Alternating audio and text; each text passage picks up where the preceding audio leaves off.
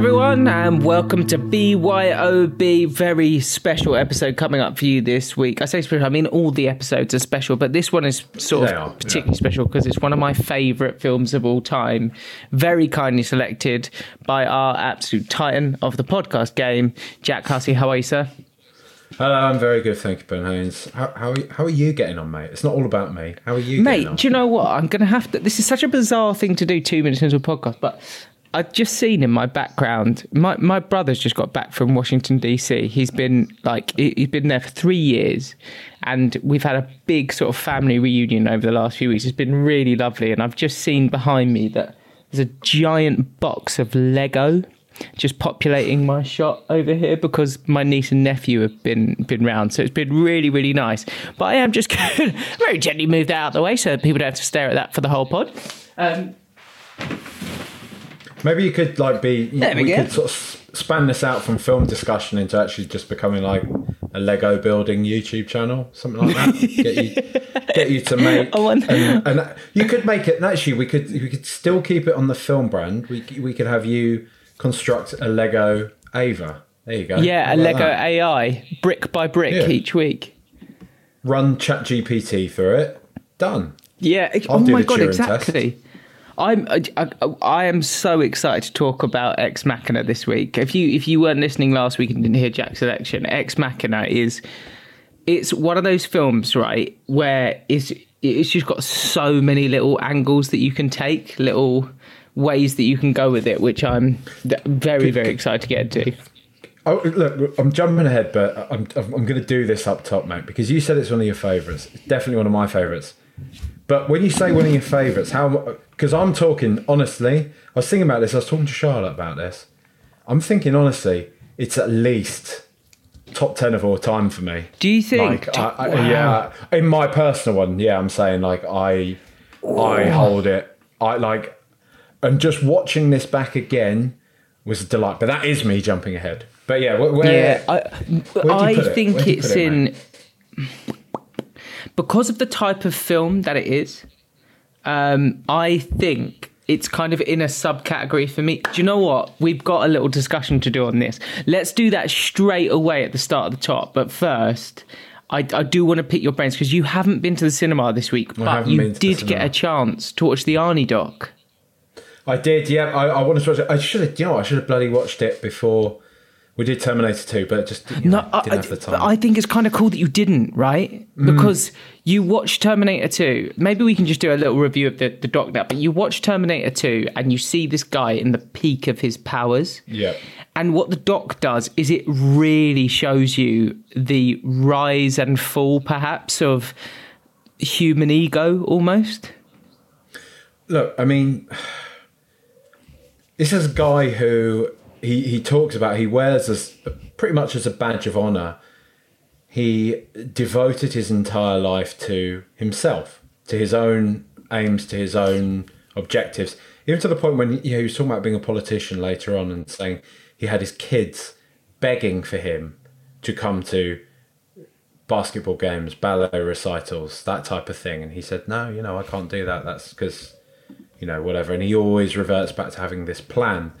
He talks about the various kind of, you know, um, tragedies and such that have befallen him in his life. Don't want to do any spoilers, even though it's a documentary. like, grow up. Um, that he's got this kind of power power of mind over matter that he you know that he, he doesn't let anything get in the way of him and his plan and his objective So single minded, isn't he?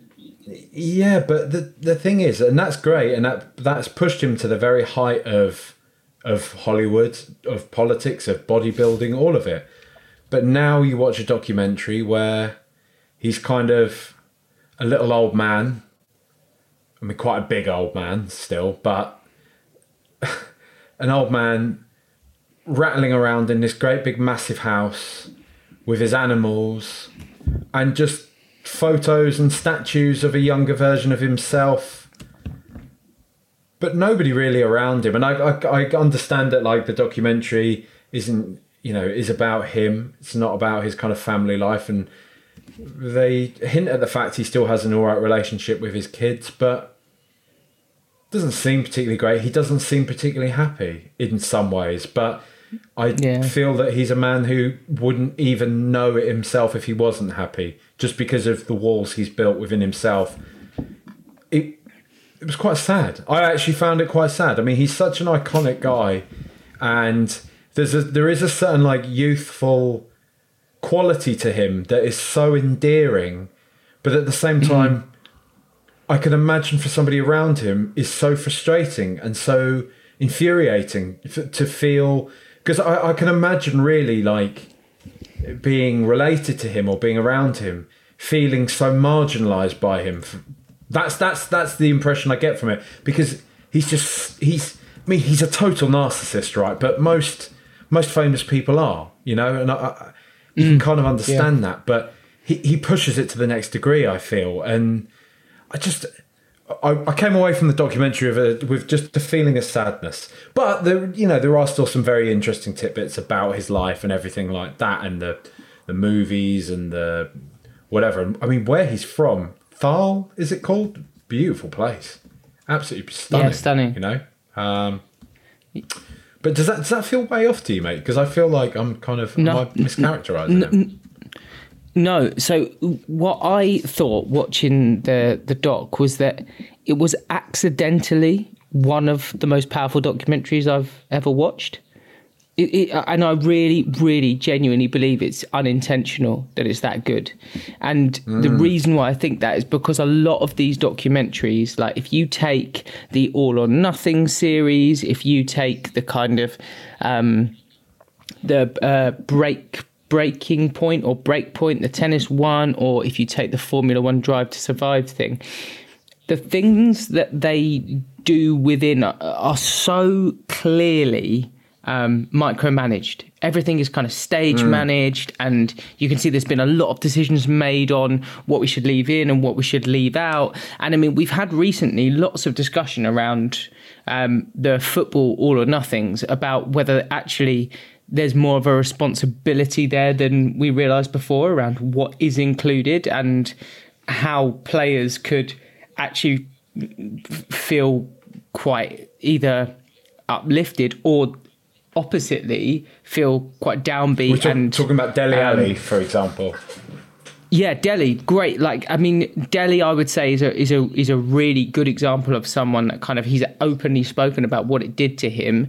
On the flip side, this week we've had the Newcastle documentary, which essentially is even further, like, uh, even further drives towards the idea of sports washing because it's a promotional documentary about this takeover and about this team Yeah. Which encourages us to also then be upbeat. And the thing with the the Arnold doc that's so powerful is that they intentionally leave out this stuff around his family and don't go into it in as much detail as you would want.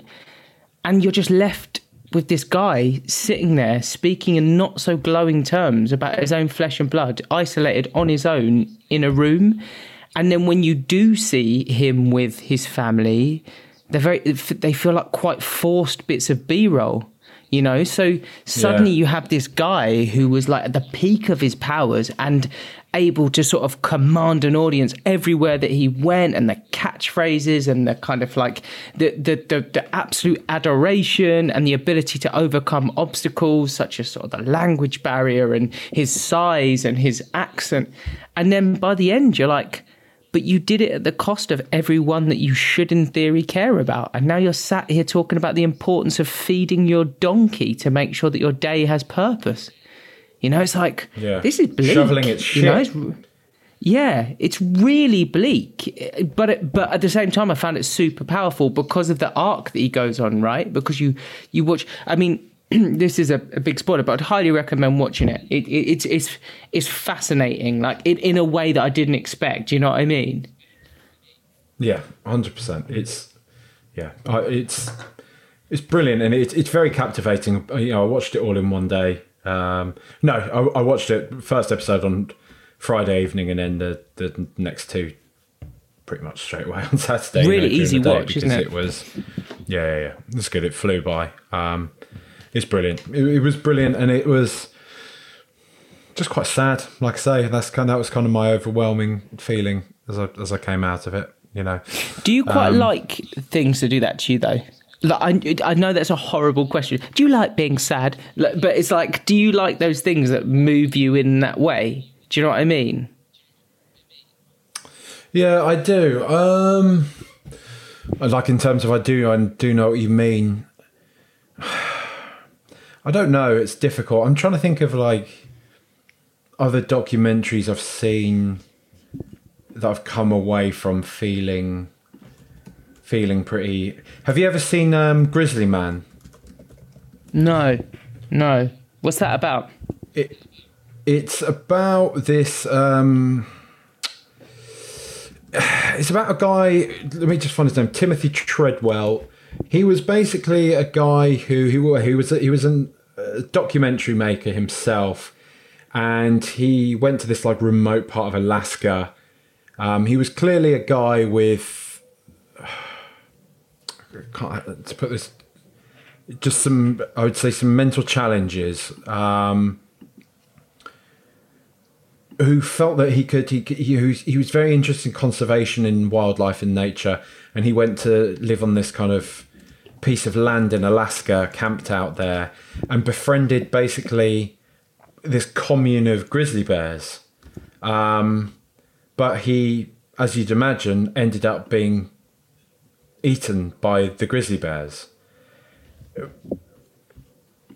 And it's Werner Herzog who's made this documentary just about one person's kind of separation from society, from reality, somebody who is so single mindedly pursuing their own theory on something, and that coming back to quite literally bite them. Um, and it's very, it, I mean, it's, it's, to make because they're using lots of Werner Herzog is using lots of um, Treadwell's own footage and things like that. I mean, his it's it's it exists somewhere, but the footage of him actually being eaten, mauled and eaten by the bears exists. He caught it with his own cameras, and Herzog says he wasn't going to put that in the film because it was you know nobody needs to see that kind of thing.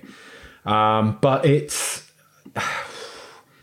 it's it's a very heavy film. There's a lot of great issues in there. There's there's a lot to it that's brilliant. But even just kind of talking about it is is making me quite sad. And it's it's it's sort of similar in a way, in in, in a way to this Arnold Schwarzenegger. It, it conjures a very similar feeling of the I don't know the there is there's so much beauty to life, and I don't I don't want to come across as you know as as depressing or to bring anybody down, but I think we all know that there is also just a certain misery, a certain pain to human existence, to to Sure. Uh, to to us putting one foot in front of the other, and you know getting by in this world, the thoughts and feelings that come to us, and these obviously affect some people in different ways and more acute ways, and when you kind of see that play out in an almost not sterile but an almost like clinical fashion as you have to do when you're at the top of your game making documentaries right you're presenting things in a very structured fashion and i think being somebody like i'm sure you'll know this ben that makes content yourself you kind of know how you have to break down somebody's own thoughts, feelings, what they're saying, your subject. You have to sort of almost like reinterpret their life, re extrapolate that information and mm. turn it into a Yeah. story as if it were a work of fiction, which is. I, I can't really like fully enunciate the point I'm getting to, but there is just something, it, it like pokes a bruise somewhere inside of me that is that is fascinating, but at the same time is just quite troublesome, you know. And it, it Yeah, I it, totally it makes you what you reflect on yourself, you know. It, You, it, it, you I've have got to. It's- banged on about this too long, but you know. No, but it, you, you, you. The, but that for me is why. I mean, um, I'm sure we'll talk about it so much on this pod with this film that we're about to review as well. But that for me is why I thought it was unintentionally such a powerful doc to watch because it. It, it, you can feel it, you know. It like it's literally like you said. When you've got a bruise, and you push on it, and that that pain just is very kind of like real, and like the more you push, the more it hurts. Do you know what I mean? It's kind of like that. Mm-hmm. I think that that I found that fascinating with the the Arnie doc because, like I say, I don't think the I, I can imagine the filmmaker or the creators would have been sat there, as you say, trying to work out a way in which you can paint this guy in the best possible light because the doc's about him and he's going to have to sign it off but leave enough ambiguity there so that people can also have something to say about him or that they that they found interesting because if you just do, do a run of the mill like here's his career no one will watch it you know but equally you can't go too far with it because then people might think that he's a baddie um, Yeah. so the ambiguity actually leaves you in a position where you're like, oh, there's something here. And like I say, I do I don't think that was done on on purpose, but I think it really, really worked. And actually, I haven't been to cinema either this week, but I also watched uh, a documentary called The Deepest Breath, which is a, a Netflix one, um, which is brilliant. It's so good, and it is basically. It's it's fairly similar to what you were just saying, Jack. It's kind of a bit of an investigation into uh, a couple of people that are quite lost in their life, and I think they're on the hunt for meaning. Well, one of the characters in particular in the, in the doc is on the hunt for meaning and on the hunt for the ability to kind of like find value in what he's doing. And he's a, he's a bit of an explorer, he's a bit of a traveler, um, and basically comes into contact with this woman through uh, the idea of free diving and basically trying to set records based on the ability to go the deepest within in the ocean, but also to hold their breath the longest. And it's a sport that I knew existed, but I didn't know about the brutality of it. Um, and I would again kind of it's, it's not really a trigger warning as such, but um, it's it's quite an anxiety inducing watch. It's you you feel very on edge throughout the entirety of it, and it's one of the few documentaries that I've ever seen where I got two thirds of the way through with no prior knowledge of the story. I got two thirds of the way through and I had no idea what the outcome of this documentary was going to be. And it was so wonderfully played and wonderfully done. And from a production point of view, because there's so much archive and because within the community, I mean, within the extreme sports community, I think a lot of people film a lot. You know, it's always been a thing. I don't know if you remember when Tony Hawk's pro skater games got big. And Jackass was big, and Bam Bam Margera, and, and, and, and all of that, and I think it was Matt Hoffman, was it BMX or something like that? Yeah. Kelly Slater surfing, this kind of era. Everyone filmed everything and just kind of uploaded it onto chat sites and, and forums and things like that. So there is kind of a, a long history of just recording everything. Yeah, exactly. And um, and it, this kind of very much taps into that both nostalgic kind of era of extreme sports, but also taps into that idea of this this kind of raw footage of everything, um, and it's told through the lens of multiple people who just kind of build the story out for you, and it is so fantastic and so scary, but also unpredictable. You know, there, there's so many moments where the, the doc just kind of plays with you and, and you think one thing's going to happen and the complete opposite thing happens.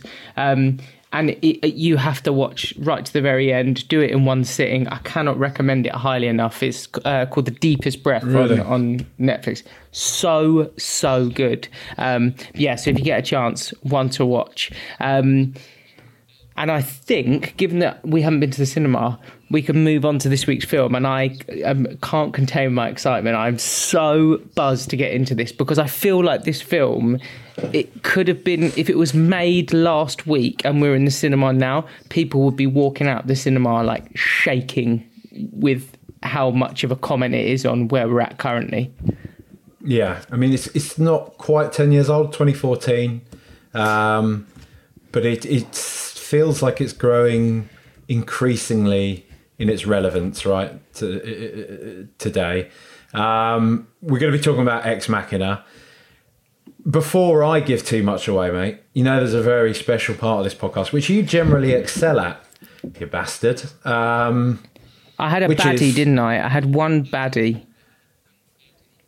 Was that last I, week? I think so. Yeah. Oh, oh no, I can't remember. Yeah, one of them was one of them was not good at all. I do remember what you're talking about, but we're uh, we're going to ask you to spoil this film in 60 seconds first of all, mate. So I am going to get a timer up, and then I'm going to give you a countdown, and then you're going to spoil this film.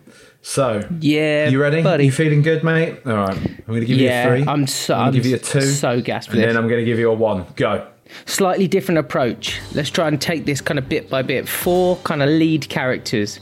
We've got Alicia Vikander who plays Ava, who is an AI. We've got Domhnall Gleeson who plays Caleb, who is a kind of developer who's very intelligent, but perhaps not quite of the intelligence of Oscar Isaac's Nathan who lives in a very, very secluded kind of place in the arse end of nowhere with uh, a character called Kyoko, played by Sonoya Mizuno. 30 seconds. the film essentially is a deep dive into whether it's possible for humans to create AI consciousness and the idea of humanity through machines. Uh, and we see Domhnall Gleeson go on a journey to kind of discover that he is both a genius and an idiot all at the same time at the hands of Nathan, whilst Alicia Vikander's Ava spends her entire time trying to escape from a kind of labyrinth that has been created by Oscar Isaac's Nathan.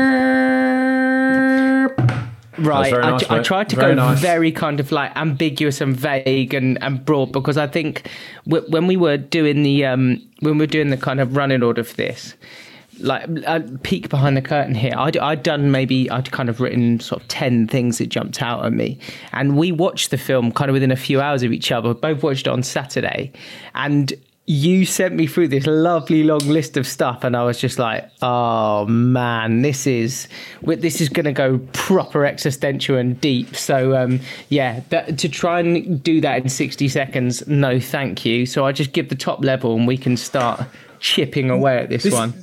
And this is exactly why I wanted to do this film, because there's a lot of this stuff within Terminator, but you cannot talk, you cannot go to as much of a level as you know you can do on this topic in a film where also you know you got the guy saying, "Can't let you take the man's wheels, son." You know, it's it's scratched I- I- on, it's scratched on the top of the uh, uh, of this AI itch, and we we got to keep got to keep going though. Till it's, till it's, I you don't know. Did I just? I don't know if I clicked send on that tweet. Well, yeah, I did. It like I realised that we need to add a section to uh, the podcast about cameos because you and I are both. We absolutely love them. You know when we spot like Yeah, someone yeah, that you're yeah. like, oh my god, Hank Azaria, what are you doing here? Like I, I really, really Or like enjoyed that. I think tongue that- man in uh, in what was it, Thelma and Louise. You know, Yeah, exactly. Um, I, and I, I actually think that is my th- from Terminator. That was my favourite cameo from that because the way he like he um, cocks the gun, sort of does it with one hand, and then Arnie just sort of walks over it to him, and it was proper dad-like in the way he did it. Can't let you take the man's wheel, son. It's sort of like, come on, and then he's just like, nope, nope. it's like Uh, what, it's you, you're you're you're overextending yourself here, Chief. Like you, uh, yeah, you know. exactly. You've just watched him bang out everyone, and you were thinking you'll be the guy to be like, "Sorry, sheriff's in town now." Brilliant. But anyway, I wanted to come back because you asked a brilliant question, and I didn't give you an answer. Um, but basically, you were sort of talking about AI films, Mm-hmm. and I wondered if we could start with. What? Because if, if people haven't seen the film, one, go away and watch it, and then come back to the pod. But two, what where would you put this in the bracket of kind of AI films? Because I, I think Terminator 2 is probably in, in that group, right? Because it is an AI film mm-hmm. technically. But what are the others that you kind of, that jumps out of you? What genre does this kind of fall into, Ex Machina? Well, I don't know. It's, it's. I guess it is. It's. It is. It's definitely a drama. It's a, there's. There is a thriller element to it. Um, I do. I see quite a few parallels with 2001: A Space Odyssey, Stanley Kubrick's. Like, I guess I think it's like 1969 or so, maybe 1971. I'm going to look that up now. Stanley Kubrick Space Odyssey, but it's more the kind of the 68 you know, well, Space Odyssey. Whether you are or not on your side, 68. Wow. Um, whether you're on her side or not, there's there's a sort of a, a, a lingering threat to Ava um, that I think they capture quite well in 2001: A Space Odyssey, which is Hal, which is just a little red dot on a on a console. Um, and I think it, it it it maybe is a is an almost like a primal fear within us again that it, I, t- I was talking about things pressing internal bruises from the from the convers- from the documentary conversation earlier. In a way, there's this there's this feeling that I think haunts us as the viewer, but also Nathaniel w- within the it is Nathaniel, isn't it? Uh, is it just Nathan. Nathan? Yeah. Just Nathan. Ha- Haunts Nathan within the film itself that this is like we there's something above us in the food chain now, and it's not the food chain in the in the old fashioned sense. We're not battling for direct resources as such. It's not going to eat us as such, but there is a there is a lingering kind of threat to this. So that's I mean that that's kind of where this comes in. It's it's opening up more of those philosophical and moralistic questions. But then you look at something like Terminator, it doesn't really do that. It does in in part slightly when they're speaking to Miles, you know, the the, the director and stuff. But you're seeing very much more the the business end of AI coming to get us and all that type of Yeah. thing, right? Something Yeah. like the Matrix, again, you're seeing more the business end of stuff. Although there are, again, like I say, philosophical questions that are raised in there, but that's more about consciousness, like human consciousness, I guess. Although in saying that, Ex, I think Ex Machina raises a lot of those questions too, in the same way that the Matrix does. So it's, it's hard to say, mate. But you know, But I mean, you do, you do. What? You, you- you've hit the nail on the head though with the business end bit because this film is set at the intersection of those two eras, right? And I think that's Yeah. why it's so powerful on the philosophical stuff because you're watching the tipping point. We're sort of on the periphery on the precipice of i mean we even have that line when he is like it's not the the history of man it's the history of gods. And it the sort of suggestion is that this is the most exciting technological advancement in human history. So we're literally we're at the kind of cutting edge of that discussion.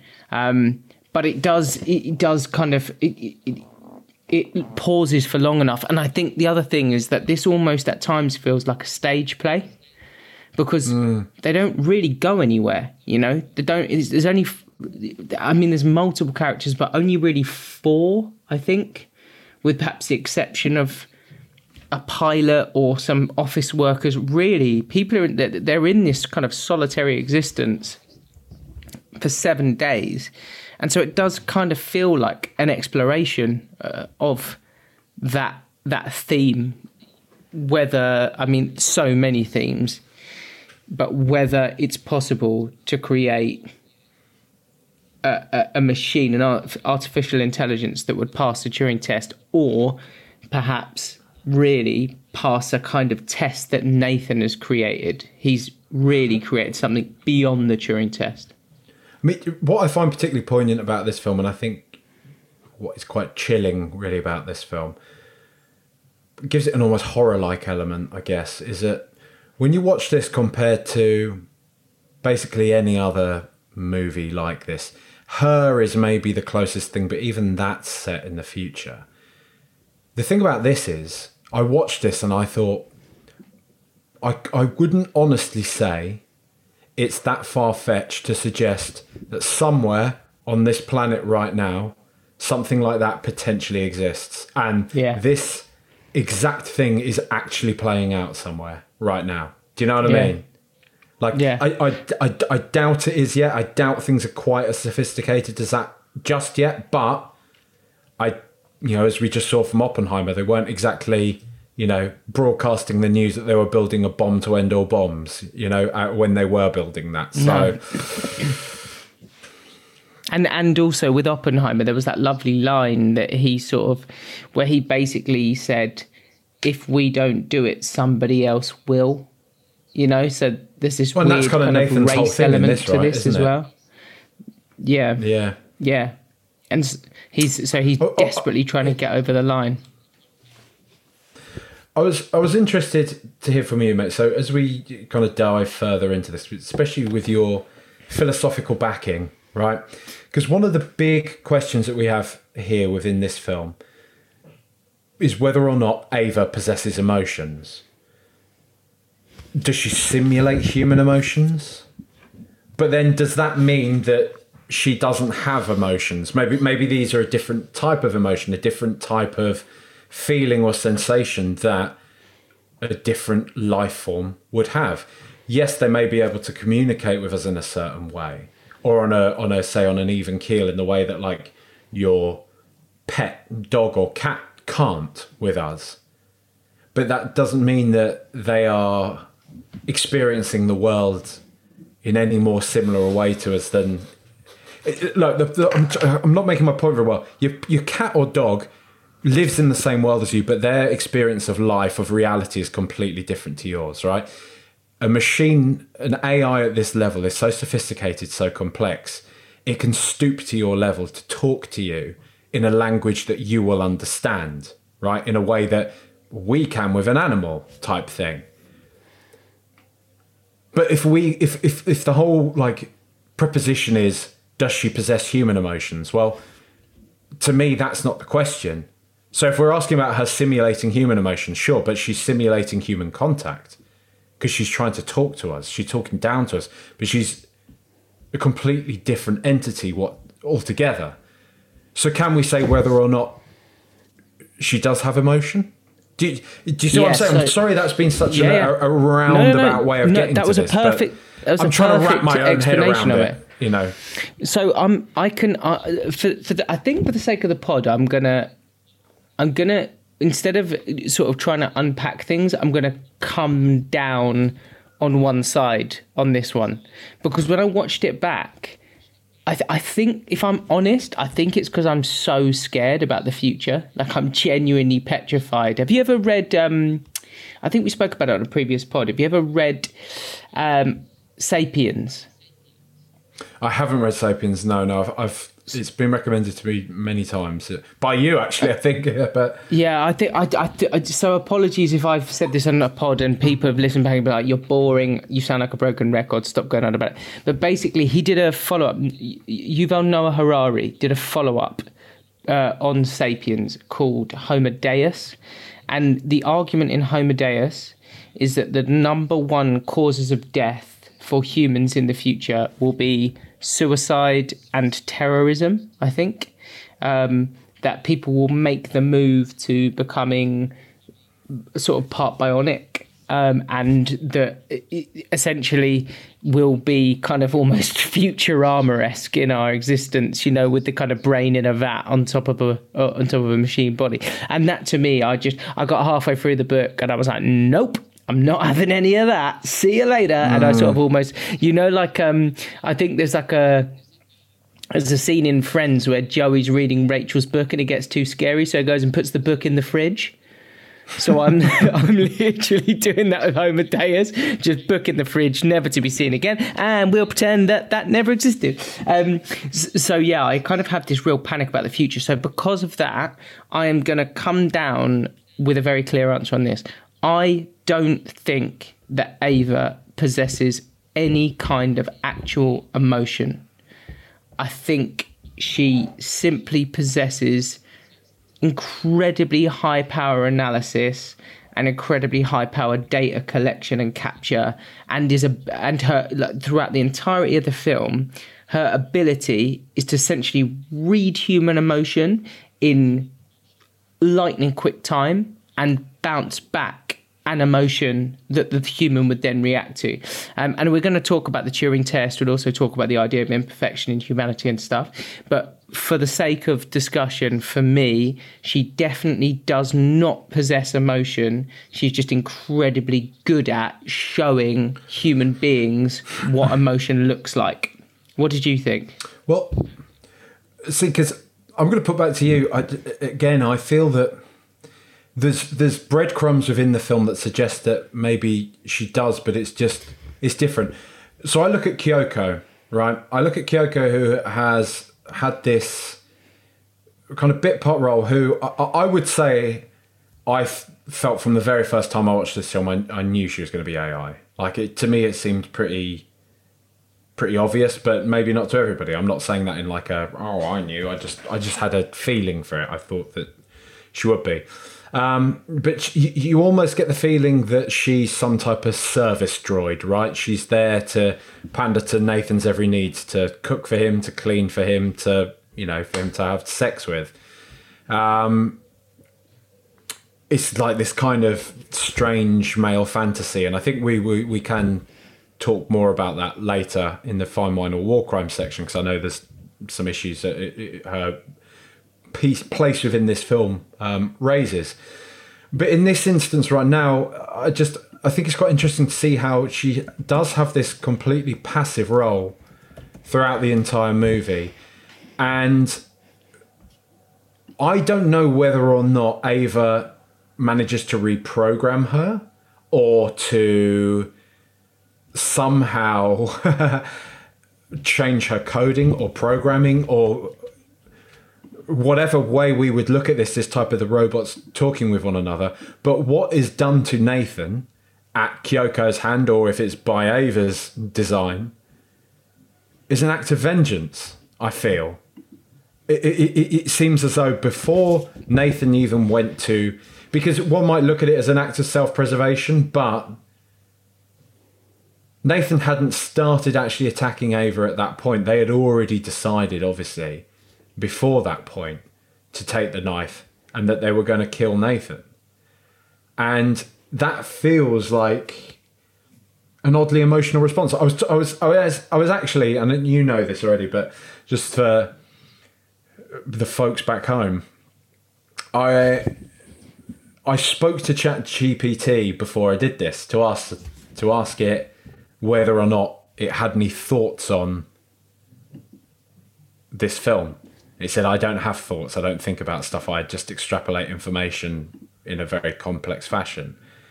And I just kept probing it, asking it kind of, well, you know, you're saying this, you don't have a, you don't have emotions, you don't have a consciousness, but you're telling me that what you do is you absorb information, you repackage it and shoot it back out. So ultimately, what is it about human beings, really, that isn't exactly what you describe there, just in an organic format? Are we not just simply a computer ourselves that absorbs information from our surroundings, from what other people tell us, and go about on on a form of rails in a way. You know, we, we have conversations about our I believe it's our subconscious mind being something mad like two seconds ahead of our conscious brain. And this all to me leads into this question of of not just emotion, but of destiny, of autonomy, of what we actually are. Are we something on rails just experiencing the world? What what's what is actually difference between us and Ava and Kyoko and the machines? when they get this sophisticated, other than the fact that we die and rot away in the ground, you know? Well, so this was, I, I think this is where I got to and veered the, the other way, right? In that I totally agree that we're all just a victim of a million different things at once, but we're not able to stop the imperfection in our calculations.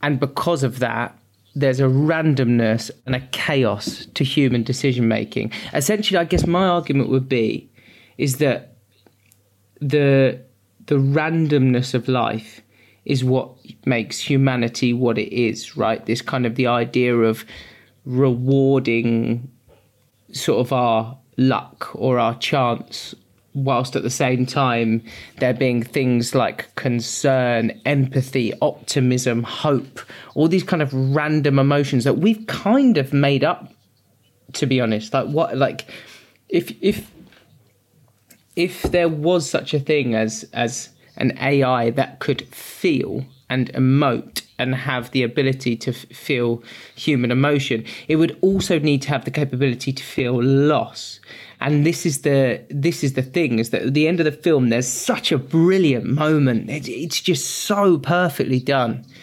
Um, Ava gets in the lift. She's gone and just had this experience, and she's escaped, and she's going to have freedom and liberty.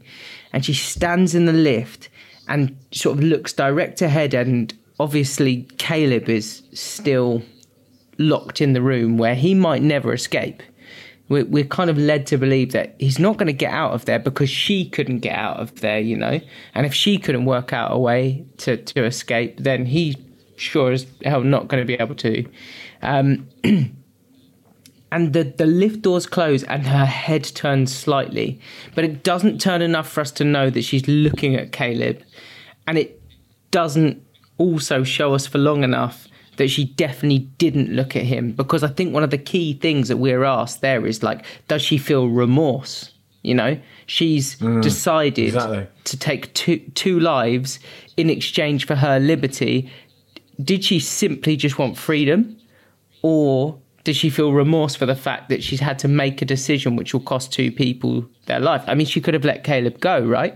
She could have let him go free and she could go about her life. But she's made a calculation that her existence would be taken away if she did that. So her primary function is for existence and freedom to keep on existing. I always thought it was a great line in um, Blade Runner when Rutger Hauer's character says, I want more life. You know, it's sort of mm. so powerful. This the only real urge that that character has is the survive just wants to survive and continue.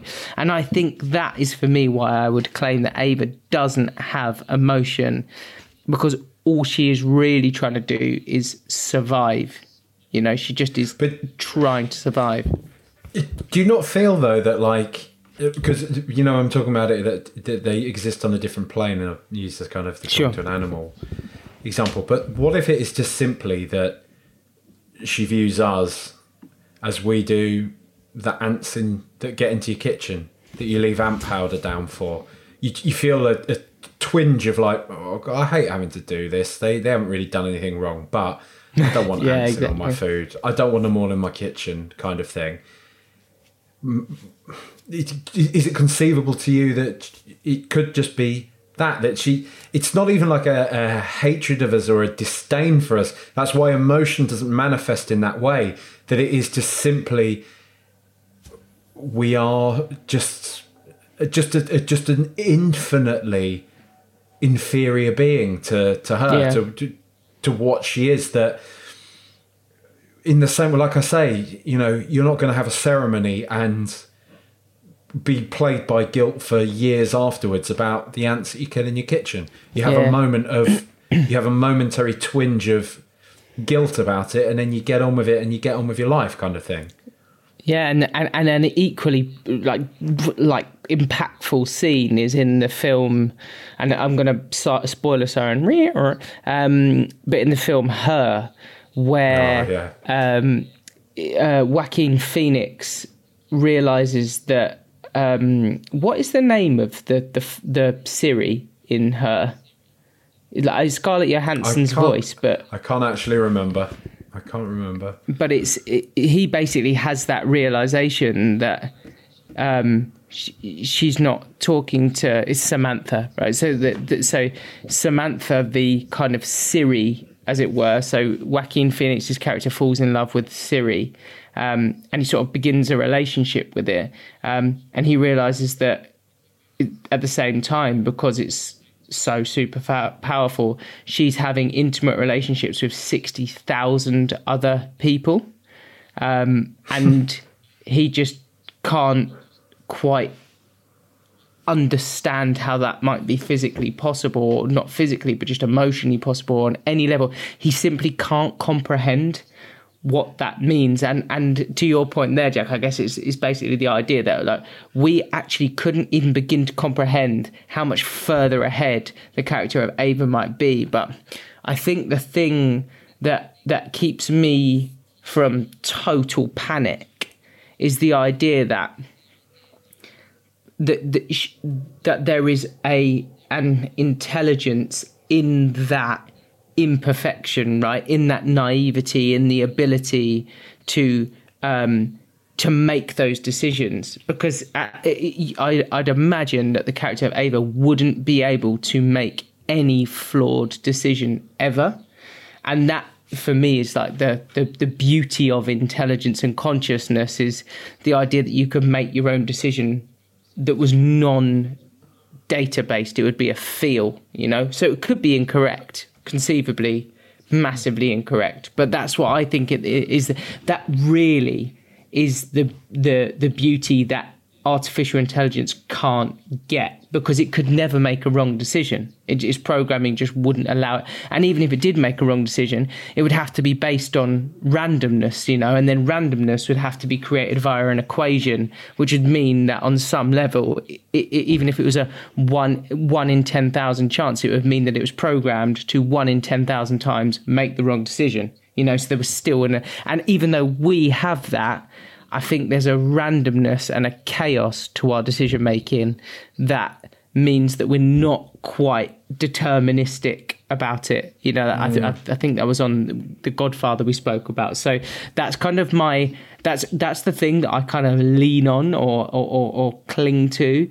Um, having said that, I think the the character study of Nathan and Caleb actually gives you so many sides of that discussion. Do you know what I mean? Like you, you, sort of see them, of course, of course, desperately clinging on to those things. You know, one going one way and one going the other. You, well, let me put it this way: in terms of Ava, was she was she manipulating Caleb from the very start? Yeah, so I think she was. I think from moment one, she is aware of the fact that she will get like the fact that she turns the power off means that she is manipulative to try and escape. Like her pr- her primary mode is to survive. Although I mean, she was created by Nathan, right? So I'm trying to remember. Does does he say that it was a test to see if uh, that Caleb's character would sort of go with it and fall in love with a an AI. That's what it. That's kind of seems to be what it was more about. That's what I took from it. That ultimately, the test wasn't about Ava. Nathan knew Ava was close to perfect. It was more seeing if the human being, the human element of it. It was Caleb who was really under examination, right? In a, in a sense, yeah. he was a smart guy. He was a very smart guy but also a guy who was completely led by his emotions. I would say um, that tends to be the, the, the sort of the, the theme of the film. Do you think she, like we're talking about that sense of looking at us as ants or whatever, but do you feel that she underestimated Nathan? Oh, good question. Yes, yes, yeah, and I think that that kind of um, because it's his design, the the the kind of weak spots and I guess blind spots are ones that he almost left in there. That's my kind of take on it. Um, but equally, I'm the one the one bit I didn't get was when Nathan added in another camera, and she sort of missed it, and I was like, is it possible for her to have missed that? I know what you mean. There are certain little quirks within that because I was thinking, well, if she can get into the power grid, surely she can get into the internet database, like into the internet itself, or yeah one of Nathan's files. Did she have prior knowledge about Caleb, his backstory? When she was asking him these questions, was it merely uh, all part of the big charade that she was putting on? Did she already know all this stuff about Caleb? Had she already correctly profiled him, knowing his emotional vulnerability, knowing the fact his parents are missing, knowing the fact he's single, knowing the fact that she looks like his favorite, you know, porn stars and things like that, as as him and Nathan have that pretty uncomfortable conversation about does she how how much prior knowledge does she have of everything that's going on? There are questions like that that I guess come into it, and that's always up for up for debate. But it, it, I wonder if you know Alex Garland's thing here was just to take things on on face value, yeah. you know, and, and just. It, I, I took Nathan putting the camera in there really as he was still a couple of steps ahead of the game that everybody was underestimating him. I know there is that kind of the about turn towards the end of the film where Caleb manages to get one over him, but that's more, you know, uh, uh, it's somewhat opportunistic. I feel on on Caleb's part. Nathan is still pretty much two steps ahead of everybody else, including Ava, really. But I also wonder if, again, like you're talking about with her having emotion or not, whether or not she actually really cares. I don't know, you know, because yeah. she's she knows that she can get her claws into into Caleb, and if it's not him, there'll be somebody else at some other point. You know, um, it's interesting, mate. It, it, it, it is interesting. I mean, what what do you think of of Caleb? Did you, I mean, did you look at him as as a character as such, or because like you were talking about the relationship between Caleb and Nathan? I almost looked at them as like the duality of man, right? You know, we talk about our chimp brain and our lizard brain a lot of the time. Yeah. I kind of looked at them as as an examination of that, of the human being in contrast to the machine. Our kind of our rational, cold, decision based brain as personified by Nathan. And like I say, that need for fulfillment, that need for nurturing, that need for love that Caleb has and the ways in which when we let either side of our brain take over the paths that that can take us down right uh, that's that's kind of I kind of saw them in a way as as two characters but also in that metaphorical sense did you did you get where I'm coming from yeah I see I I it's really strange the first time I watched this film I was sided with Caleb. I was sort of I was watching kind of very what would be the word being kind of like in tune with his experience because I think the film leads you down that way. Watching it back now, I actually think Caleb is the baddie in this film. I, I thought he was a moron. Like there was so many moments where I was just like, you're just ruled completely by emotion. So there's things that he does that you're like, he seems so desperate for Nathan to be this figure.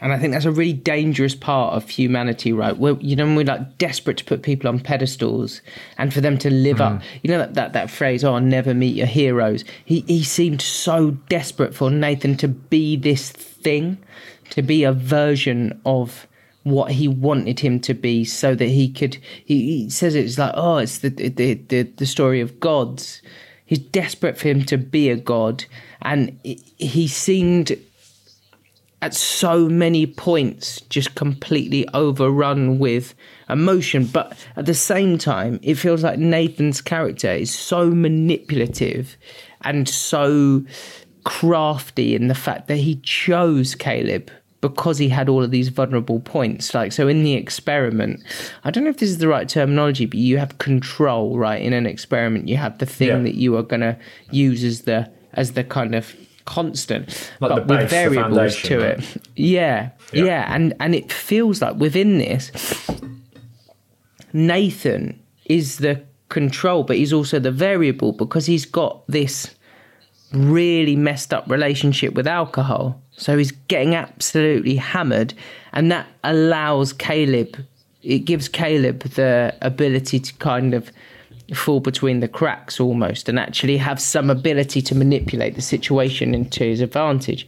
Um, and so even when that happened, and even when Caleb outsmarted Nathan, I couldn't help feeling like his character was an investigate uh, investigation into the weakness of of people and to the weakness of male ego and the fragility of um, not being able to accept when you get it wrong, not being able to accept that you've been outsmarted or overcome, and instead of looking at the situation holistically and saying like, "Yeah, I've I've been beaten here," the most important thing to him was not really about doing the right thing. It was about getting one over on the guy that had got one over on him. Do you know what I mean? Yeah, yeah. Because, like you say, it, I've I watched this in the cinema, um, and I watched did it you? shortly Oh, I'm after. so jealous. Yeah, I, I I saw this one in the cinema, and then I saw it on. I think I. I I can't remember what I, I I watched it shortly after when it got released again, and I haven't watched it for a long time. I actually watched this maybe I think during in in lockdown. Um, I watched this. I revisited a load of like sort of ten out of ten films. I think that was like I want Nice. to just watch. What else was on there? Old films again. Um, or uh, Lost in Translation was a big one I watched again. Love that I loved. Um, Truman Show, funnily enough, was on there. I had Godfather on there. I think I watched all, all three of them actually. Um, you know, a few other, a few other big numbers like that. Um, and but revisiting this this time, I felt the keenest sense that Nathan wasn't a, a bad guy. I don't think he. I don't think he's like. At least he's not the antagonist of the piece. Let's put it that way, because I think there are a lot of questionable things about him as a person. He is this kind of cold, egotistical tech bro, right? Um, who is blinded by his own his own ego at times. He's got this. Yeah, he absolutely loves. He sort of scoffs at it and he pretends to laugh it off, um, but he continues to twist Caleb's point about him being a god. You know, like he, Yeah. and Caleb is Yeah. quick to continue to tell him, "Well, I didn't, I didn't call you a god," and he's like, "Yeah, yeah, yeah," but you know, that's what he said. He said the bit Do you think? Do you god. think he did that? Do you think he did that because he was trying to get at Caleb, or that he genuinely his ego was just so big that he was like, "Yep, can't hear a word you're saying because I'm the most important guy in this room." I think he was trying to get. I think it's a bit of both, right? I think Right. he's flattered and drawn to the idea that he is a god, and he's probably something he's considered himself. You know, I, I would imagine somebody Right, who yeah. is uh, who is this smart, who has the ability to be able to come up with. He's obviously a, a, a techie guy, right? But I would say he's obviously somebody that has a firm foundation in philosophy and such as well would probably have him in his quiet moments thought I am something of a god and hearing somebody else say it it's probably flattered him and just to, to, to keep saying something makes it more real right um Yeah. Yeah, but I think he's also very I think his own his own ego his own need to seem cool as well right that's that's a big part about him he's a narcissist right he's he's a real preening Yeah. narcissist at that that he he, it would be so unbecoming of him to be like, actually, you're right, I am a god. But to be like, "Huh, Caleb thinks I'm a god, eh? well, I guess you could say I'm something of a god. It's still saying it, you know, but it's just in a way that, again, he controls, and his whole thing is about control. But there is that part of me that thinks, yes, he has this, he has this. Uh, Oppenheimer type moment, and they consciously nod to that within the film. You know, I've become Death Destroyer of Worlds. Yeah, That this is this this genius facing up to what he's created. That he's made this device that is potentially going to lead to our very extinction. But I also can't help but feel that there is a part of him that also likes that he's actually created something that he can't control. Because everything about his existence is about control. It's about saying, I can get this fucked up. I can drink and drink and drink to try and clear my mind of all these thoughts that haunt me all day. But it's okay because the next day I'm going to have my wheatgrass smoothie and I'm going to work out for two hours and I'm going to look like I look because I'm the man and I can control this because I am uh, this evolution, if you like, of what it is to be human. And this is something I wanted to put to you, mate, on the discussion of God. On the discussion of, because you've touched on it there, on Ava's behavior at times, the way in which she's learned to maybe how she has to be with human beings because of her experience with Nathan. Is there something there that nods to the kind of, you know, the theocratic idea that God created man in his own image? That Nathan, if he is the God in this scenario, has created Ava in his old image, in his own image, in terms of somebody that is not really that pleasant, that is manipulative, that is going to use anybody or anything to achieve her own ends, for her own survival, for her own validation of whatever it is that she wants to fulfill her own needs, that everybody else is secondary to that. There's something of a question. This is so. This is a. Yeah, no. Uh, this is a really interesting one, right? Because in I guess that that the the classical theism God is is three things, right? So it's supposed to be omniscient, all seeing, omnipotent, all powerful, um, and benevolent, which would be all goodness, right? The idea this this kind of like all all powerful, can do anything, knows everything, and is completely pure in terms of uh, goodness to to kind of like the, the the purity of of God being not flawed like man is. Um, but the, the where that falls down, right, is because people say you could only ever be two out of three. You could only ever be all knowing and all good if you're not all powerful. And you could only be mm. all powerful and all knowing if you're not completely perfect and pure in your goodness and kindness, right? And so the, the critique of classical theism is that you could never be totally good because why do bad things happen if you are supposedly all powerful, know everything, and perfect and kind? You know, you you could never have all of these those three things uh, at once, and so the idea is is that the kind of this his I guess his character as a god, right, is is totally like knows more than all of the other characters in the in the film and has more power than anyone else, but isn't able to be pure.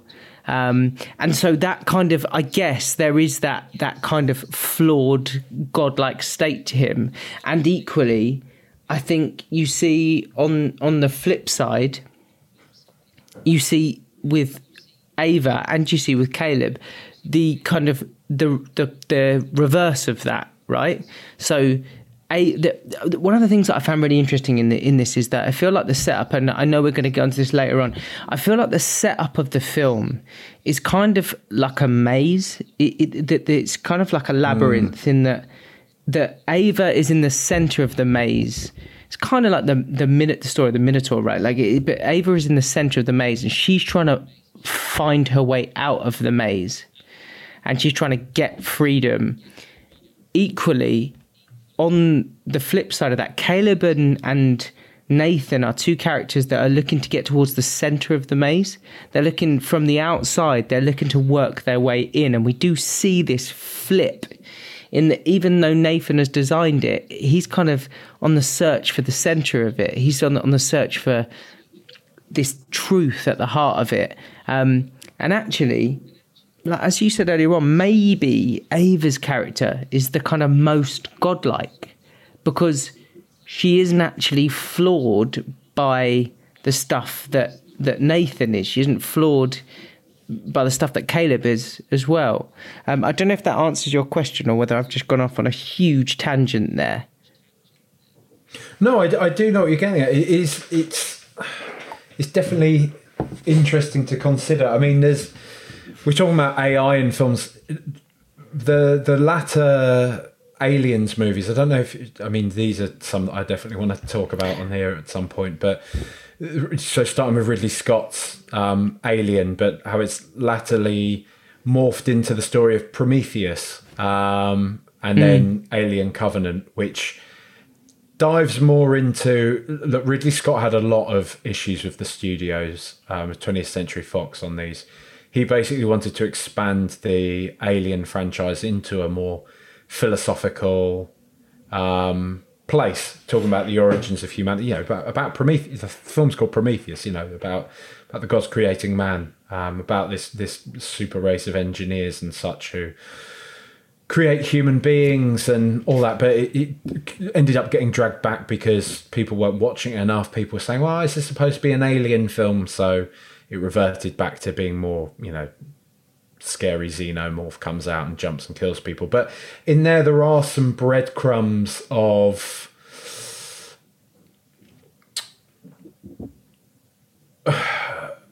of these type of discussions there's a character called david in there who is this you know a similar kind of Ava type character who is there with his own creator. Um, I think it's Weyland I think Weyland is the name of the the scientist who's who's created him. Um, and they have some very I, I, I, can find it i can send it to you they have some very interesting discussions on this topic of basically david being saying you know I'm meeting my own father. I'm meeting my own creator. You, you know, you lot don't know who your creator is. I get to meet mine and just be so disappointed, you know, that, it, it, that you created. And I wonder if there is part of that with Ava that, like, that we, we talk about her emotion that she would see somebody like Nathan and think, because it's almost like, you know, that on the Sistine Chapel, you got, you know, Adam touching God, you know, the fingers touching together yeah. And there almost is that moment with, or at least that type of symbolic, metaphorical relationship between Ava and Nathan, more so than there is with Caleb, who, you know, is a, is a kind of a different element into this. He's maybe more the snake if we're if we're going to take it biblical, but uh, the. Nathan and Ava are meeting in the middle, and Ava probably would be thinking, This is my creator. He is clearly a brilliant one of these things, these creatures, these human beings. But you would look at him as well and think, even he is so. It's it's it's it's so much clear that Caleb is is guided by his emotions, but Nathan is just as much, just in a different way. Like I say, that that uh, the effort for his pretension to seem cool all the time, to seem like he's so above everybody else all the time. He is, but he knows he is. And he has to, he still revels in being able to rub that in Caleb's face because that's his own pride, that's his own ego, that's still him ultimately undoing his own brilliance through his own emotional stuff. And it's, I know we, I know we've probably done, spoken about everything we can speak about. It's on our running order, but talking about us as imperfect beings, as imperfect creatures. And Nathan uh, clearly has that a lot as well. And do you know what? If we if outside of this philosophical route, it's actually just an interesting kind of evisceration, really, of the rise of the tech bro, of the Zuckerberg, of the yeah. Musk, yeah, of those, yeah, of those, uh, totally. you know, of the Bezos, of those type of people who think they speak on behalf of humanity, who think just because they have been successful in a particular field, that they somehow are this godly like figure, that they are above mere mortal men. When at the end of the day, lads, you are just the same as all the rest of us. That's all that it is. And that that type of thing I think haunts these type of people. And I think ultimately yes, yeah. that's the type of thing that haunts Nathan because he knows he is closer to Caleb, somebody who I think he probably has quite a lot of disdain for really. Like he can't even give it to him that he's a good coder. When Caleb says to him, "Did you just pick me because I'm a good coder?" He's like, "Yeah, yeah, yeah." Mm, actually, you're not that great. He couldn't even he couldn't even bring himself to give him that little pat on the back such was his narcissism in this. But I still am like, I still don't know if he's like the baddie because I don't know really if this movie is looking for a goodie or a baddie as such. It's just showing you that we're all flawed, and ultimately, this thing, if it's in the next 10 years or if it's in the next 100 years, is going to come along and replace us like he's like he was uh, sort of talking about that it's going to is it does he liken us to dinosaurs, to fossils, doesn't he? That these things are going to be Yeah. walking around over our bones and looking at them like we do fossils in a desert. And you think, Yeah. God, you know? Well, uh, and and here's the, here's the, just to take that one step further. Here's the kind of tragic thing with that kind of tech bro, um, I guess hubris and uh, bravado that comes with it, is that once these guys reach the point of dominance in their field, right? So they get to the point where they are at the very top of the top. So Elon Musk buys buys Twitter. Mark Zuckerberg is taken Meta to the point where he's got Instagram, WhatsApp, Facebook, all of the other stuff that it's bought. What is it that they want to do once they reach that point? What is it they want to do with this unbelievable wealth and power? They want to have a fight with each other. That that's that is where they've got to. That they've reached Yeah. such a level of dominance intellectually that the only thing left for them as these kind of like fairly geeky guys is to then try and become the kids that bullied them at school. You know, it's it's what what is left for me now that I've become so unbelievably dominant in this existence that we've got in our lives. It's only for me to try and be able to beat up the other nerdy kid. You know, that's all that's left because then I can really claim that I'm like the, the top of the pile. Um, and and I thought that was actually a really fascinating inclusion in in Nathan's character. Right? He he's bulky, he's thick, he's boxing. He's kind of he also has practiced so much dancing. You know, he's he's become good at dancing. Should we, through- should we do it, mate? Should we, should we lighten the mood a bit? Should we, should we jump in? Because I think I know where you're going with that. Yeah, well, I, so let me. I, I, thi- this dance scene in this film, I actually think is up there with Pulp Fiction for the best dance scenes of any film ever.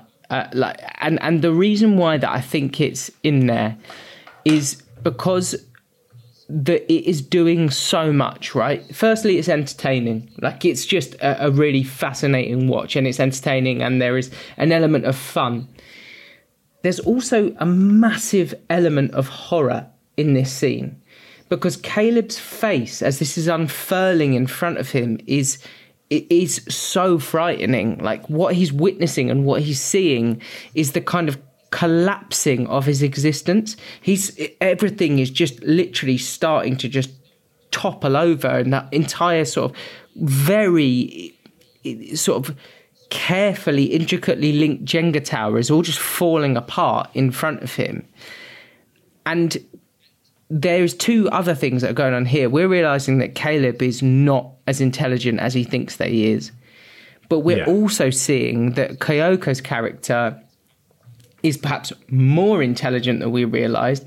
And we're, at, for the first time, really, as the audience, we've been given the clearest signal yet that her character is a form of AI, is a form of robot.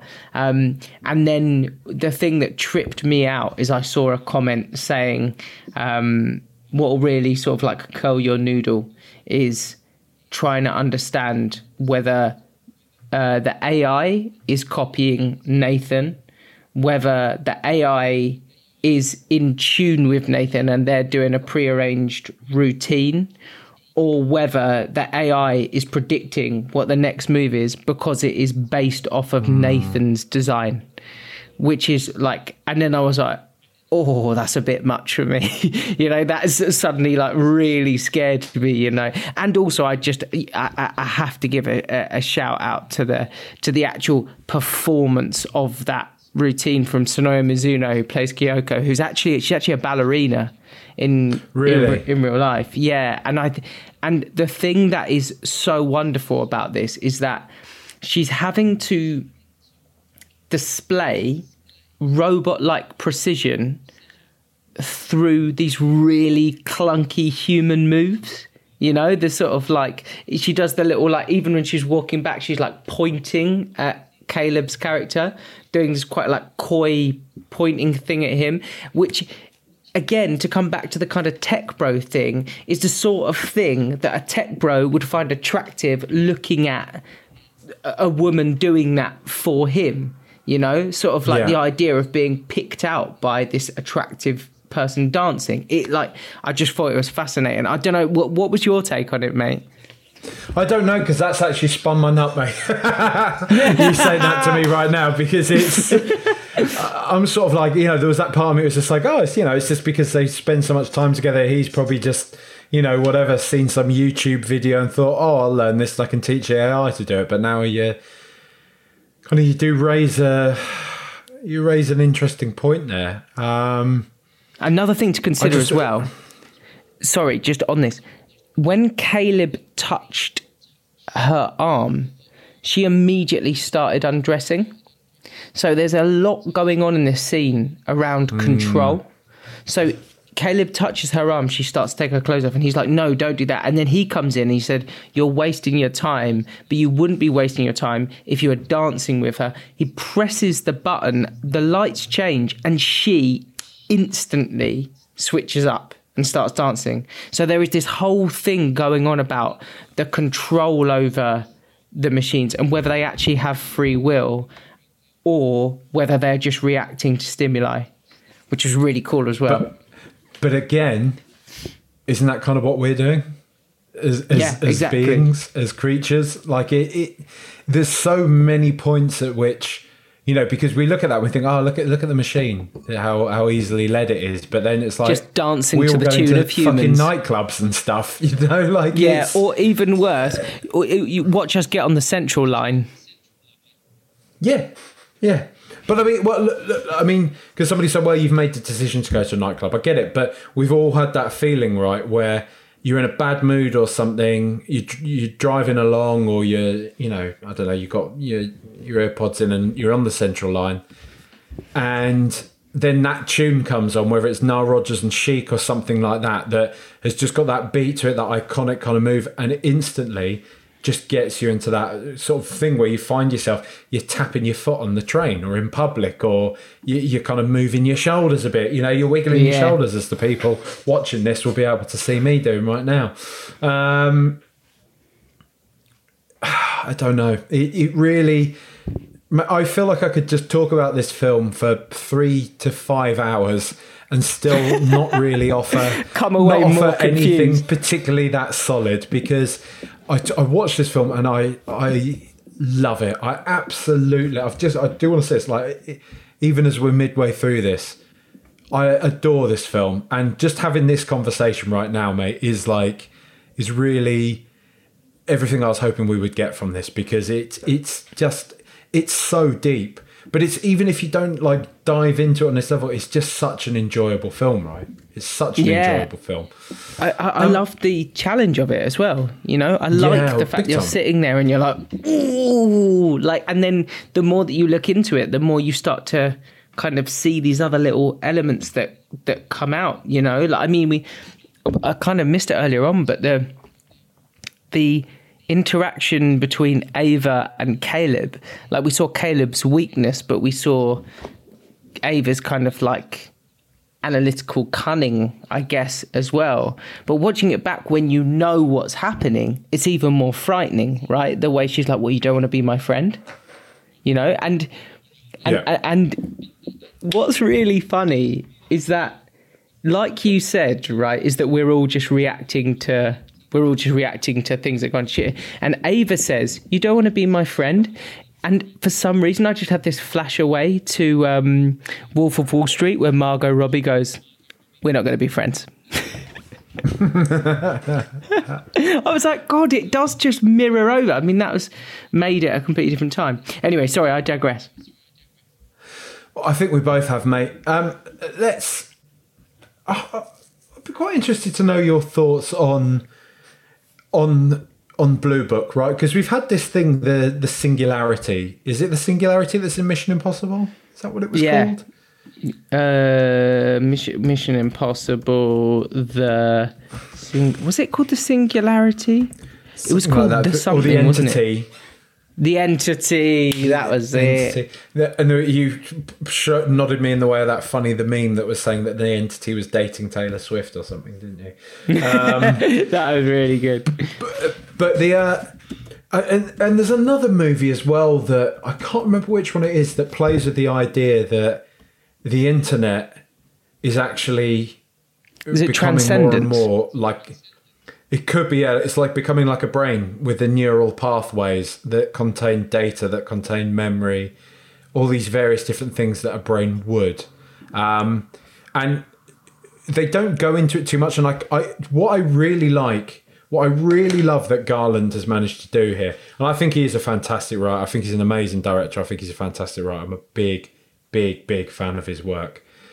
Um, what I think he's done so superbly well with this movie is make a film that is around some very technologically advanced concepts, but if you actually stop to consider it, doesn't really actually go into the technology at all. It's a deeply No. philosophical, moral tale, a very human story that the the closest you get to a kind of technological bit is when Caleb is in the lab with Nathan where Ava was created and he talks about how Blue Book is essentially her brain that her brain is a Well, mass of all human knowledge right How scary was that? That when you watched it back in twenty was this twenty fourteen? Did you say twenty fifteen?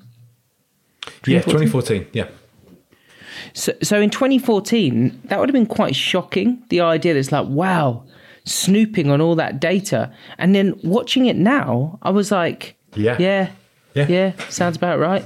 Like, of course, you got all of our I mean, data because you listen to he- everything. I mean, Zuckerberg is, or at least he has allowed other people to manipulate the real world using the the collective consciousness of Facebook, of the data that has been implanted into that. We've seen that with um, I forget the name of the company, but the company that used Facebook to basically Cambridge Analytica. manipulate the, the Brexit. That's it. To manipulate Yeah. the the Brexit vote. It's Yeah. maybe it's a more Yeah. rudimentary. I, I I obviously understand they're not creating a sentient being from from that Cambridge Analytica, but they almost are bringing sentience to an idea, to a way of thinking, which Yeah. culminated in a Brexit vote happening. So Well, and and and you does- might it- then manipulate it an is concerning, entire like you say. Yeah, you might then manipulate an entire kind of like uh, political movement, which could then lead to, in terms of the butterfly effect, I mean, lead you down a, a, a whole other. It's led us down a, a whole other path. And here's another one. Did you see this today? That Zoom eh, have written into their terms and cons. Now, I, again, I, I want to be clear. I'm, I might have n- not got this 100% accurate, but from the image that I saw, it looks as though Zoom have written into their terms and conditions now that AI learning will be allowed for every single Zoom call that you make. So, essentially, when you have a Zoom call, all of that data is just up for grabs now by AI and Zoom. And when you think about what Blue Book is in this film, this absolute total analysis of every single thing that you do, almost to the point of thoughts that you have, right? Because you kind of the suggestion is that Google will know from your search terminology and your location and your cookies and then your social media pretty much where you are politically where you are in terms of like relationship status ethnicity religious beliefs um, kind of family tree your history possibly a lot to do with your future because it's able to make kind of good guesses. And then from your conversations as well it can tell what you're talking about. It can tell kind of what you're leaning towards as well which i mean on the one hand people be like ah well it's just data but then this film shows what can happen if data's in the wrong hands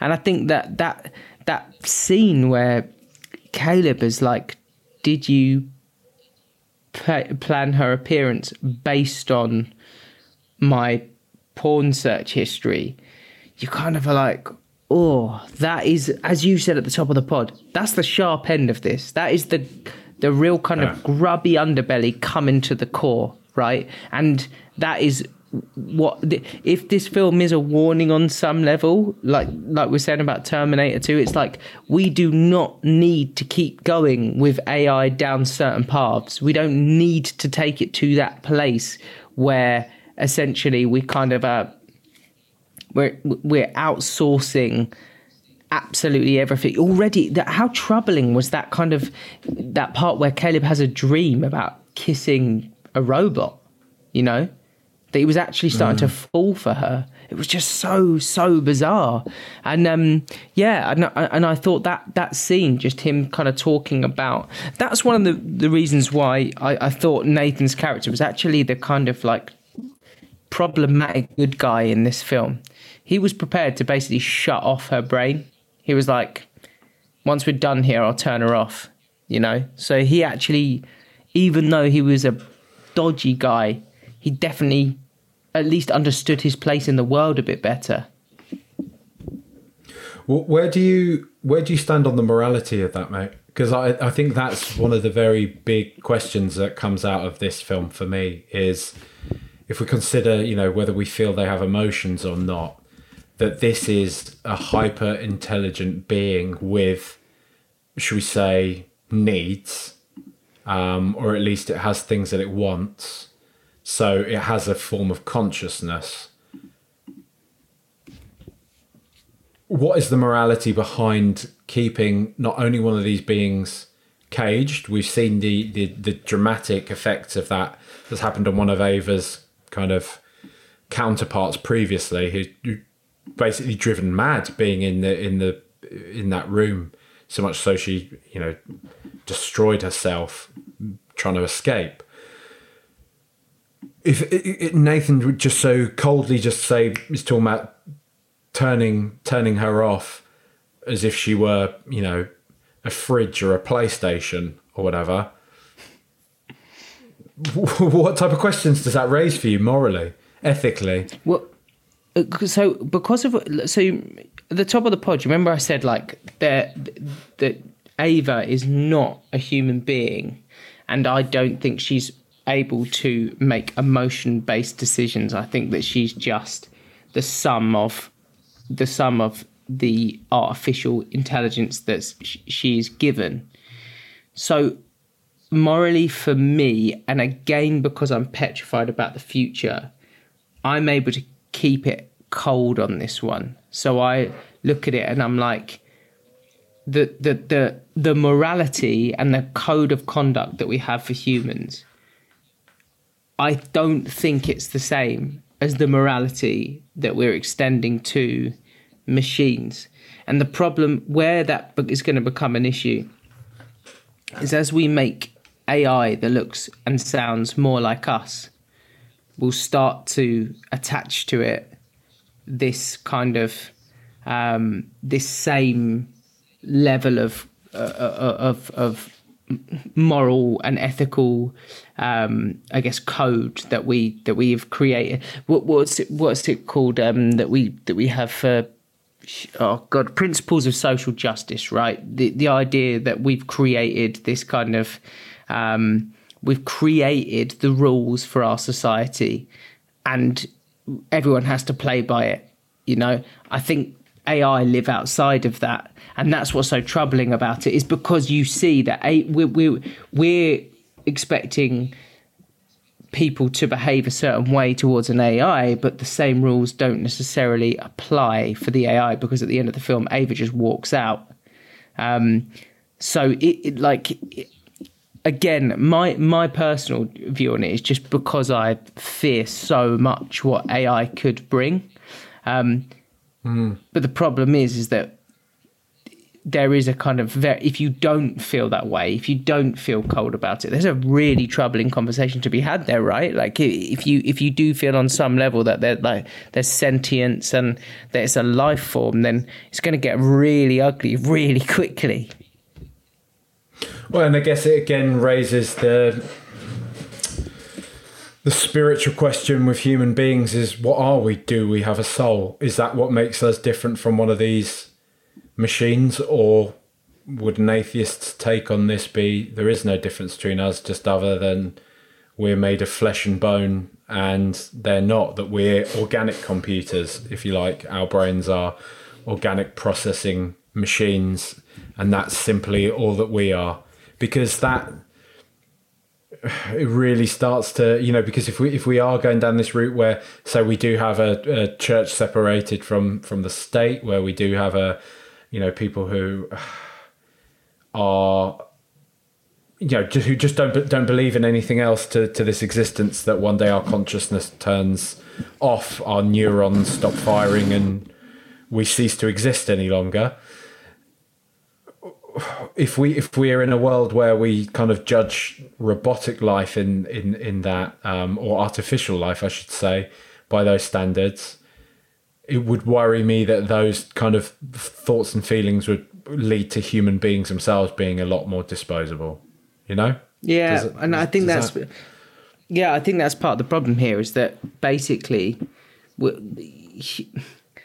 oh god this is too bleak to sort of say but i think that's that's kind of the problem with ai is that it's forced us to reflect on the fact and this film forces us to reflect on the fact that caleb and nathan if you're going to get rid of let's just say in this film who deserves to get the boot caleb and nathan are more flawed than Ava is. Like Ava doesn't really do anything wrong, with the exception of being slightly manipulative. In yeah, and actually, if you looked at it analytically, there's that scene in The Matrix, right, when um, uh, Agent Smith sits there and is interrogating Morpheus, and he's like, he, he calls human beings a plague.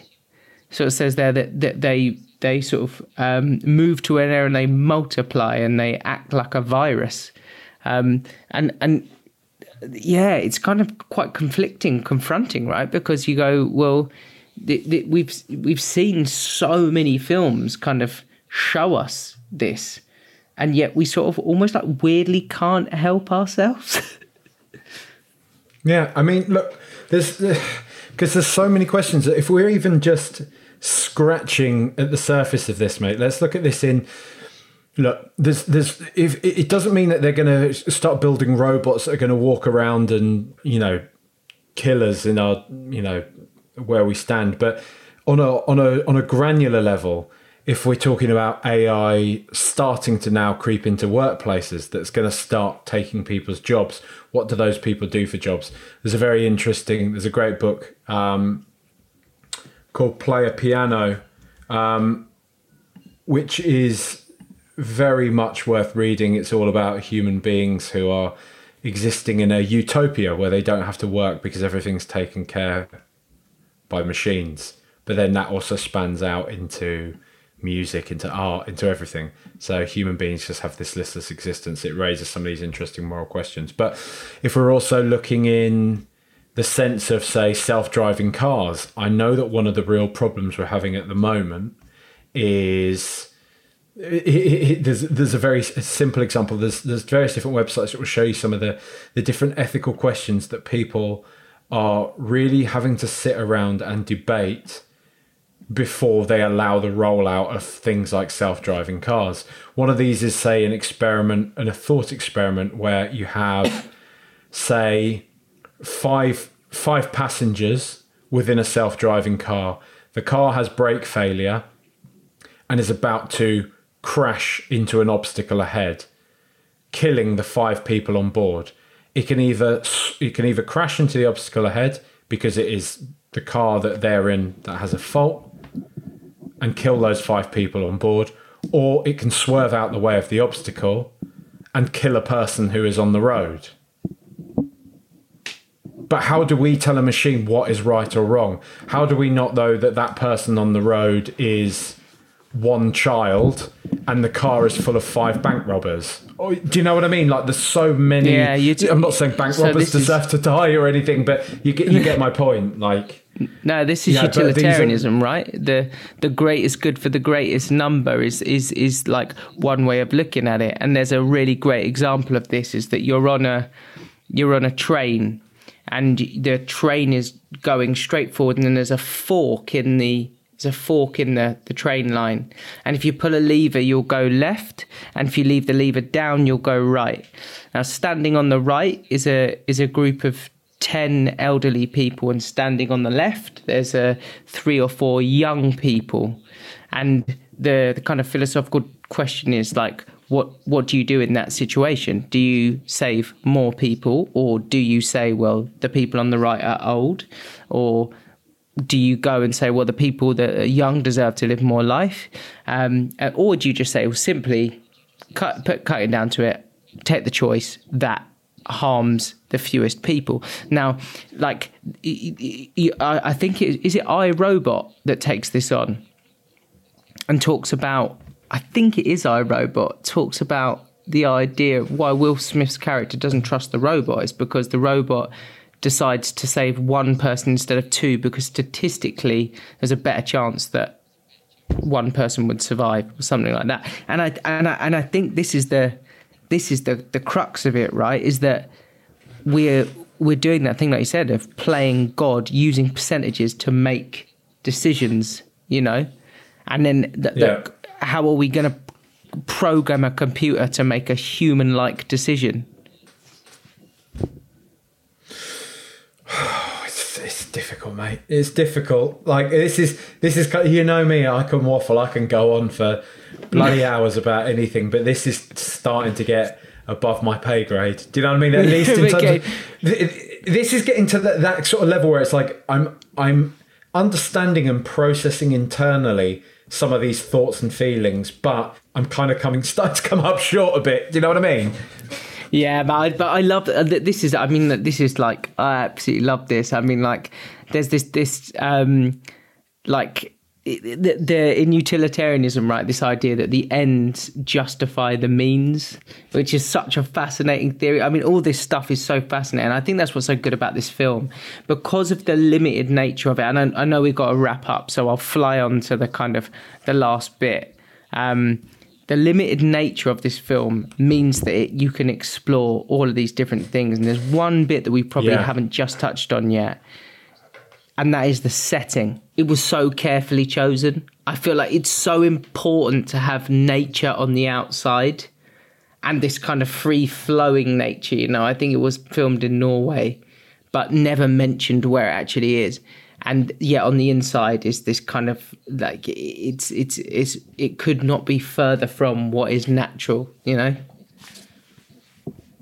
Uh, it, yeah i mean and that's that feels it's so very purposeful right? Again it's the that meeting of uh, something very organic, but also something very sterile and created and artificial, right? It's very, yeah. very purposeful, that location and the aesthetic and uh, just the, the, the life that Nathan leads, really, living in this bunker, this cold, little funny, windowless existence that he has when he's surrounded by all that beauty and yeah, they go for a walk a couple of like once in in the film, and I think they have another bit when they're sat outside having a chat, but they spend most of their life confined within that almost bunker like setting, staring into computer screens. There's, there's something again quite haunting about that, as in they're denying they're denying nature, they're denying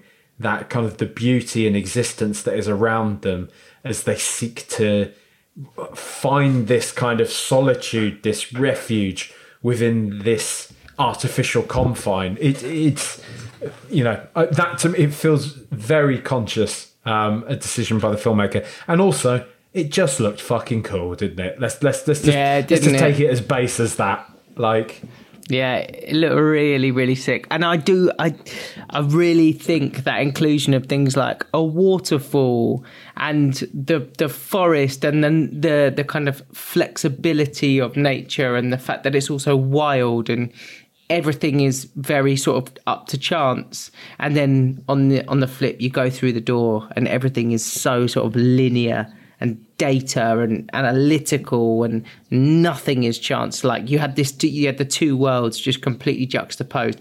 And to get one more shout for philosophy in here did you notice at the end of the film the thing that we talked about on a previous pod philosophically? I didn't, mate. Go on, fill, fill, fill me Do you remember the allegory of the cave? Oh yes, So at the yes, end I do. of yeah, at the end of the film, they showed on the ground all of the shadows, sort of people walking by and people kind of drifting in and out and walking through the streets, and then it pans up. And Ava is looking at the shadows, and then she looks up and sees all these people. So, for the first time, she's getting to see what the shadows actually mean. And that is Yeah. why there is this significance to the use of Blue Book as the name of the um, as the name of the site. Because Blue Book was was Wittgenstein's um, note. He had notebooks, right, and they were labelled different colours, and so it was named after his Blue Book, which basically makes the argument that there is meaning behind words that basically words are one way of expressing consciousness, but the intent and the meaning behind them is what gives them weight.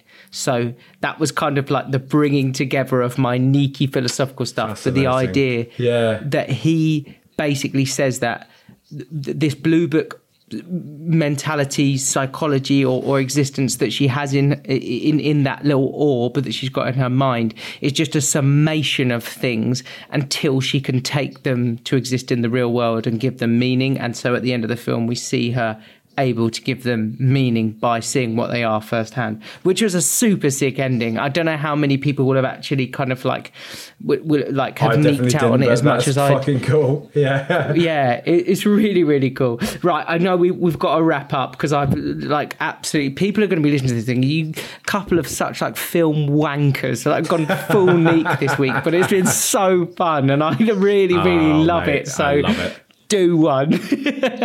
exactly. End of the day, don't like it, don't listen. No, please do listen. yeah, please exactly. Do listen. Yeah, Please like, comment, subscribe. Um, okay, let's do the uh, let's do the aging process. What have you got? I mean, the fine wine or the war crime. I, I, look, I under, look, do do you want to tell me about this, mate? Because it was you that flagged with me that there was there were certain issues around the representation of Kyoko, in particular, within this film. So, say like the the the kind of the Western male lens on on Asian women, right? Yeah, a subservient Asian character or female character in particular that has no voice, has no ability to actually kind of answer back to any of the stuff that Nathan adds to her. But I think there is something here. There, was a number of criticisms around this that I saw that it kind of has a bit of the film has a blind spot here, and that the character didn't need to be Asian, the character didn't need to be a woman, for example. Um, like that, that the, idea of gender didn't necessarily need to be attached to an AI. But I actually think that this was my belief is that this was an, uh, a choice specifically by the filmmaker that, that that that it should be an Asian woman and it should be a, a kind of Western again that Western lens of this fetish, fetishization um, that there has been in the past and and continues to be actually. But I think that's really really crucial because I think the film is making a comment on that because ultimately Kyoko's character is far more intelligent than Nathan gives her credit for. And she actually seems to be able to interact with Ava and she understands what's going on and actually outsmarts Nathan, you know. And at the end, as you said, she sort of comes back around and there's a really powerful moment where she like pulls his face back to look at her so that sh he can look into her eyes whilst she's sort of ultimately killing him which i for me again i thought that was i, I thought that was intentional but i do understand where that criticism lies um, and then there was a further criticism that this kind of film would it be the same film if the AI characters were male and it was female designers and developers creating those AI characters. And again, I don't know about you, mate, but I actually felt like this was a very specific almost like a slant on male ego. that the, the film was kind of saying, look, blokes have these blind spots. Yeah, I mean, I mean, I'm, I'm quick to note immediately that I understand that my experience of watching this as a as a straight bloke is is going to be different, and I'm not here to invalidate anyone else's experience on this. But 100%. but but in saying that, um, it, it it feels like that was intentional, right? I don't. That doesn't feel like a blind spot. That is, I mean, it's not only kind of showcasing kind of the power dynamics at play within society, kind of the the man being on, the man being in control, him setting these parameters for for Ava, what she can and can't do, where she can and can't go. There's a very kind of real symmetry there to uh, uh, an abusive relationship between two human beings, male and female, that in most kind of power dynamics, as a result of either physicality or because of you know societal leanings towards men. Men generally do tend to have more power in many situations than women and i think that was kind of a critique on that. It was kind of a skewering on that. This is something that alex garland is clearly quite preoccupied by. He's wrote and directed the film men as well which is very heavily about this subject. And again, not everybody really liked that. Not everybody really liked that it was a man that was writing that film either. So again, I understand that's not a, perfect get out of jail free card, but I think it was very conscious. I think it, like you say, it was to kind of showcase this this narcissism, this ego in somebody like in Nathan. Um, but I think there was also a real kind of point there as well about that male ego coming back to coming back to haunt them and to to, to have to face up to that. Um, yeah, and also I mean, that kind I, of Messiah complex thing. Precisely. So I think you know. I think for me, it's. It, it, I don't think. Look, I, I'll put it this way. I don't think this film went out to offend anybody, right? And I, I understand that that's not always a get out of jail free card that sometimes people can just be you know affected by things as a byproduct of that but i don't think like i'm saying if we're talking about the intent behind something i don't think this was an attempt to punch down or to make no. anybody uh, do you know what i mean like that's that's the point i'm yeah, trying yeah. to make that you know i think the the, the film was it, it was coming at this with like the the best intentions. It was exploring these ideas of, like you say, male ego, much in the same way that we've seen with something like Oppenheimer very recently. What propels these kind of male egos? Because I had an interesting discussion with Charlotte after this, where we were talking about this this same thing. I was saying that you know, say for example, if say women were afforded the same kind of level of opportunity of freedom as men were at the same time uh, as the atomic bomb was being created, is there just as much chance that a female scientist would have created the atomic bomb or something like this as a man does, or is there something more in men that seeks to dominate, that seeks to control, mm. that seeks to destroy their adversaries? And do women have more of this? You know, is is the idea of a matriarchy? Would it be better? Would, would would there be more of a community spirit there? And I was arguing with Charlotte. I think really some of these themes transcend being male or female. That people ultimately seek to gain an advantage over one another, and you know the the that a female scientist could just as conceivably want to create a weapon of mass destruction as a man. Um, and she wasn't quite as sure on on that on that topic. So there's an interesting one for our listeners. Whatever you think that you know. Yeah, and, the, the and it, it's the same on this, right? As well, in that like you could argue that fe- uh, if it was female designers, they would be there would because of environmental factors, they would be more worried and nervous about the physical element uh, and the, and the danger of the physicality of uh, creating an AI. If it was a male AI, that inbuilt there would be more concerned for safety. There's also been I've seen online essays and and and videos around this that that people saying, well, that uh, maybe the the the female designers would be equally as attracted to creating uh, an AI that fulfills those needs that Caleb's character needs you know? So it is a it's a really fascinating discussion. Um, but i do want to know your mvp what have you got? So another one of those films where i find it really very very hard but i think i'm going to have to give it to oscar isaacs in this because i just i just think he's i think he's phenomenal. I think he's so i think they're all brilliant in this. I think it's it's for him for me it's between him and alicia vikander but I think I do have to give it to Oscar Isaacs because I just think he's he's absolutely sensational in this. His brooding, his his emotional unavailability, or at least the way in which he can direct his emotions in certain ways. You hate him, don't you, as well? I, I do, but equally, I kind of see where he's coming from. Especially, you know, when he's kind of when he's saying to to Caleb, to Domhnall Gleeson's character right at the end, like, "Hey, man, I'm on your side. I was trying to, I was trying to do you a solid. You know, at the end Yeah. of the day, like, she's just using you, bro. Like, you know." But and he's he's he's right. He's true because he knew what she was capable of, really, or at least in theory, he knew what an AI would be capable of, and it wasn't going to be to settle down and live happily ever after with Caleb, the computer nerd, who ultimately used her to try and get laid.